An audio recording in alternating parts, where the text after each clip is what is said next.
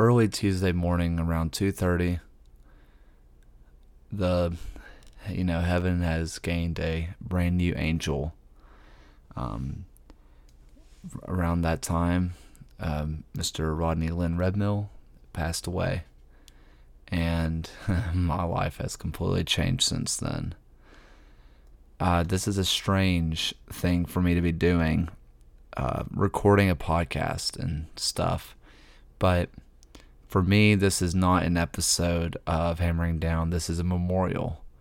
This is a memorial of him because he he didn't really want a memorial. He didn't want a funeral. He wanted everybody to go on with their life, but I feel like it just wouldn't be right of me to let just let it happen and just not honor him in some way. And every time I would come home and I would come to see my grandparents, he'd always ask me. He he didn't really understand what uh, the idea of a podcast or me talking to myself into a microphone for 30 minutes at a time. Didn't really understand it. So I just kind of told him I interviewed people, and it was just kind of true. And I'd always ask him, he'd be like, "How those interviews going?" And I'd always be like, "Well, they're going really well. I mean, I think people like it, and I love it, so that's all that matters." And that's all that mattered to him too since I was very young, my grandparents took me in and they raised me. And every statistic under the book should tell you that I should have been a complete failure and a complete screw up. But they didn't let that happen. My grandmother, who is still alive, she's still with us, um, she took care of me. And so did my grandfather. My grandfather, Rodney Redmill, was just an absolute amazing man. He owned a plumbing company for I think 45 years. And there would be times where people couldn't afford to pay him and he would just tell them to pay whatever they can pay in their own time or just do something for him. Because the world was more than just dollar signs for him even though he was a business owner one of the last things he said before he passed, a couple days before, is that, you know, we're simple people. We are all simple people. We, and we're just here to love each other. That's what we do in this family is we don't keep secrets and we love each other. And he is a man who showed me how to love.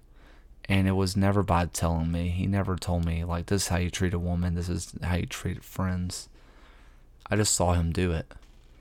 The amount of times I have been told by people around the community in which I grew up, oh, you know, how's your grandfather doing? How's Rodney doing? Did I ever tell you about the time that he pulled me out of a ditch at 3 a.m. or the time that it was that our power went out and he let us use his generator for free and stuff like that? You know, that's just what he did. And that was not an uncommon thing. Um, he is a kind, kind soul. A man who overcame a lot, overcame his own addictions, overcame his own demons, and really knew how to look after someone who had a, who was dealing with those issues.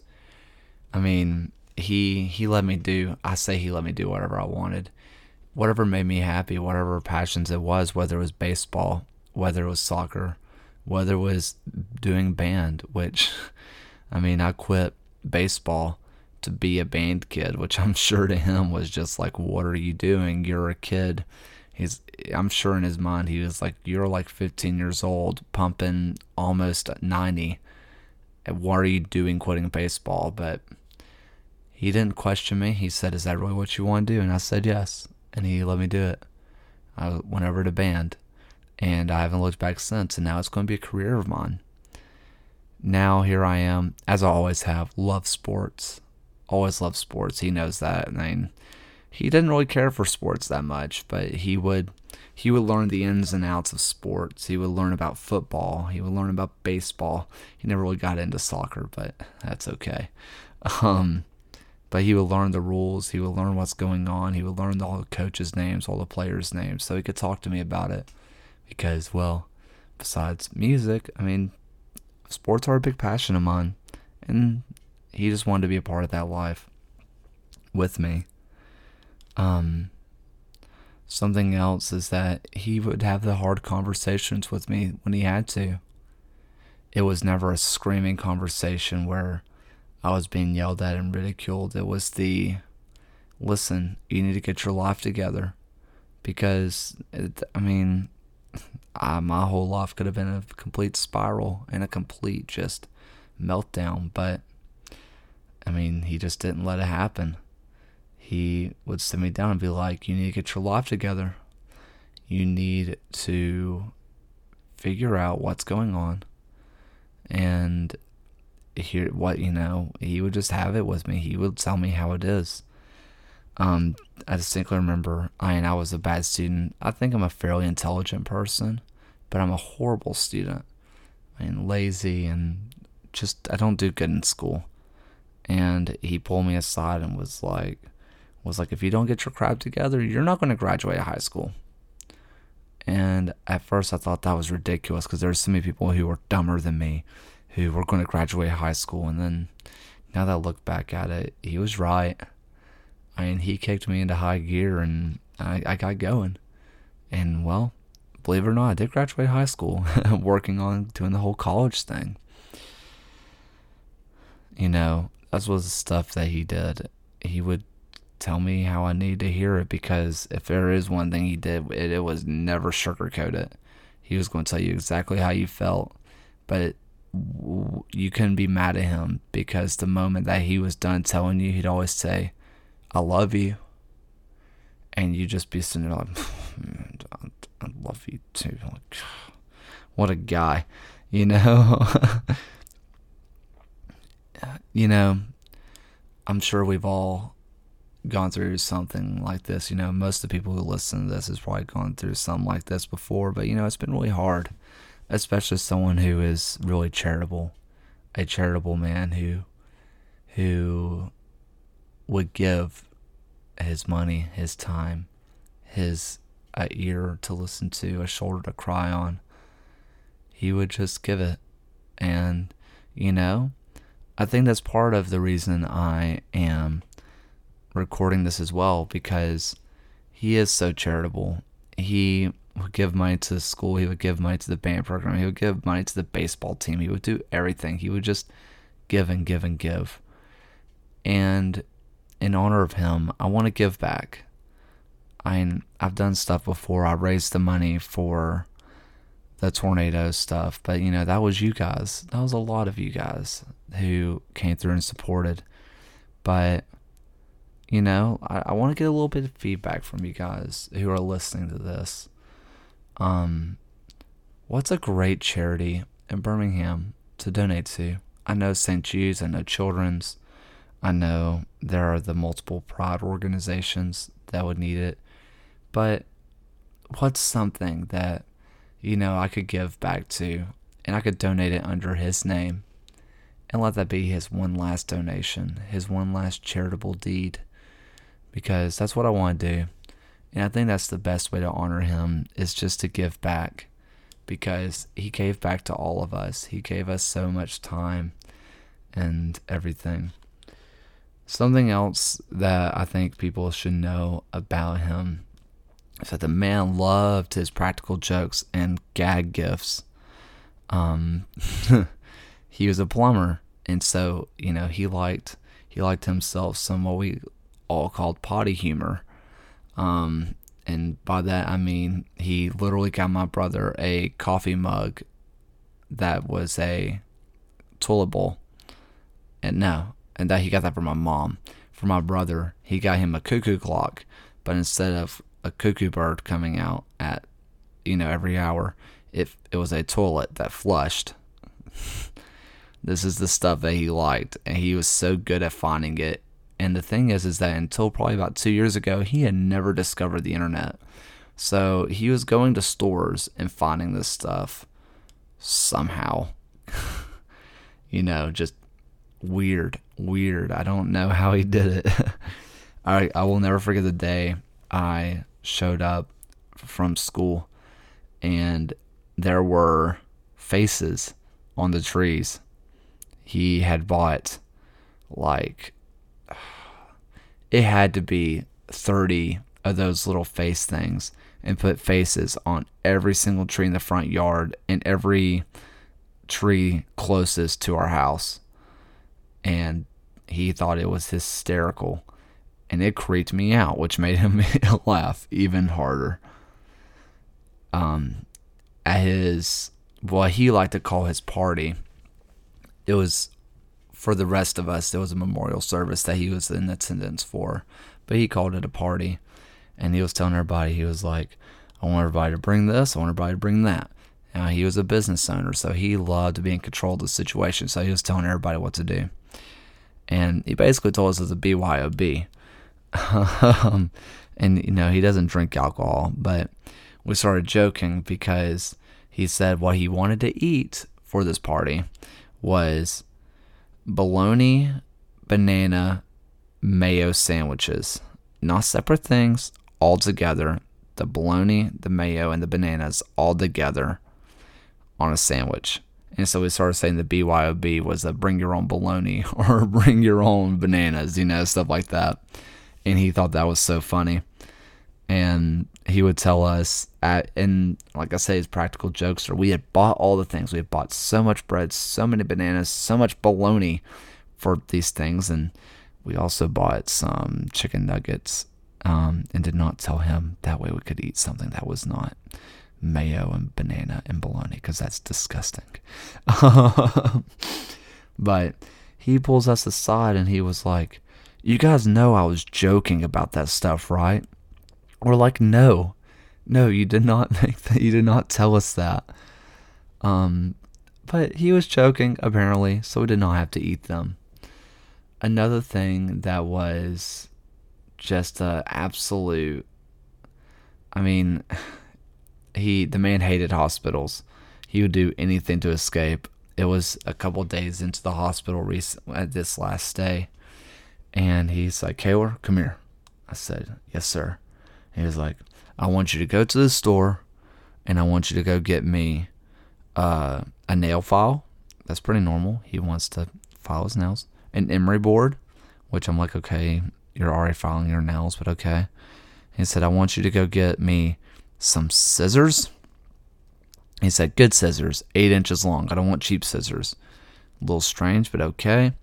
And finally, he wanted WD 40.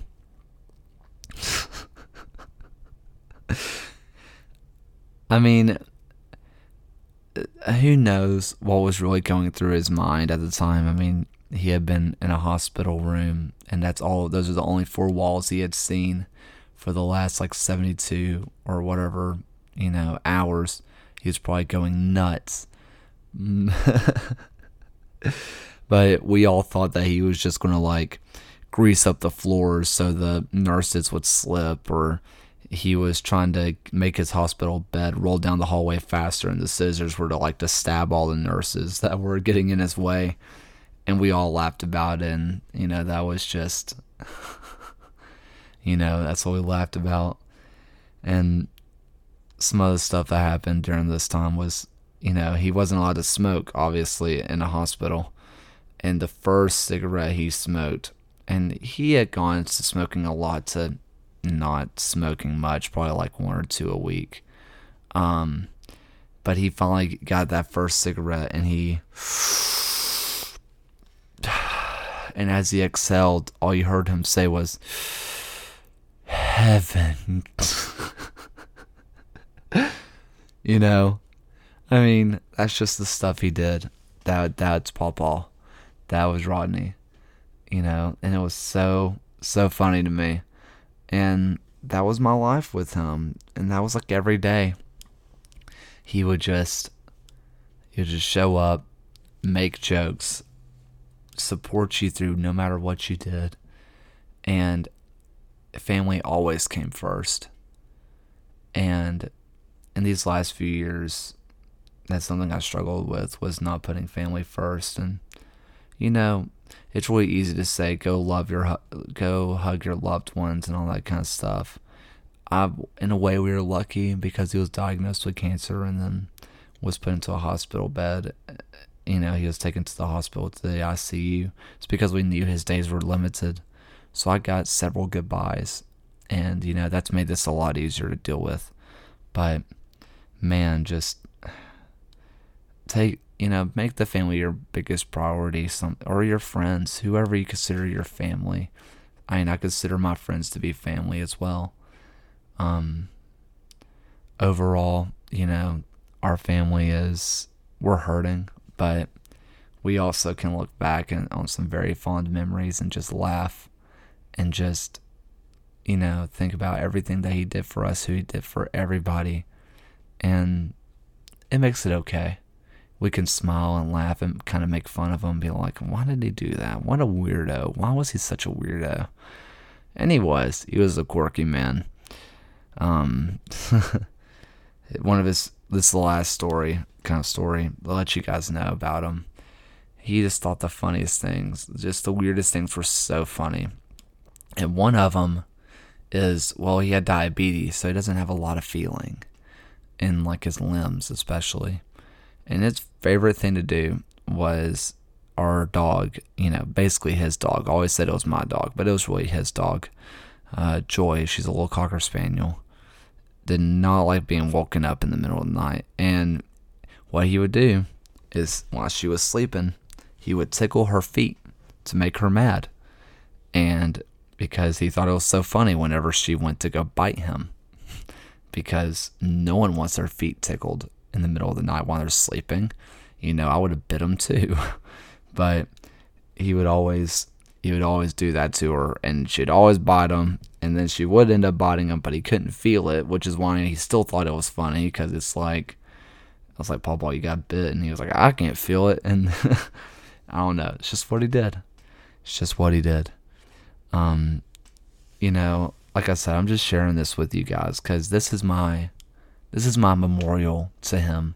This is going to be my way of remembering him from, you know, him taking me out to my first t-ball practice, then yanking me off the field because I was a young child who couldn't stay focused and he hated it to him you know taking me down to the basketball courts. When I first got into basketball him getting me baseball lessons and teaching me how to pitch to getting me we us getting my first French horn. Well my only French horn I've ever bought by him supporting that and him supporting every decision I made along the way.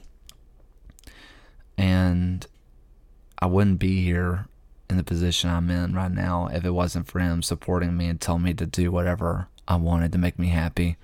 Because in the end, money only gets you so far. And that's what he's basically did. That's why he showed us his entire life where he could have been a real Scrooge and just told people, oh, you want my help? Well, you'll have to pay for it. But that's not why he wanted. He just wanted people to be happy and he wanted to be there for people. And that's something I want to take away from this whole situation. And something I need to remember more is that sometimes you just need to you just need to love people. You need to just let them know and forget about the money. Whatever is going to make you happy is the most important thing because money runs out eventually. You know, money doesn't follow you to the grave, but as he passed, um, you know, the one thing that I that's going to stick with me is the last time I saw him before he passed. He had a grin on his face, he had a smile on his face. And it didn't matter if we were dirt poor, if we were multimillionaires. I feel like that smile would have been there no matter what. So make the best of it. But yeah, this that's about all I have to talk about. I mean, I could talk about him all day long, but I don't think you guys would care. And this isn't really for you guys. For me. But I want to share this story. I want people to hear about him because almost all of you haven't had the chance to meet him. But I wanted you guys to get a little taste of who he is and who he was. But thank you guys so much for listening and hear me ramble and talk about this. Um, thank you. And go hug your loved ones. And yeah, thank you.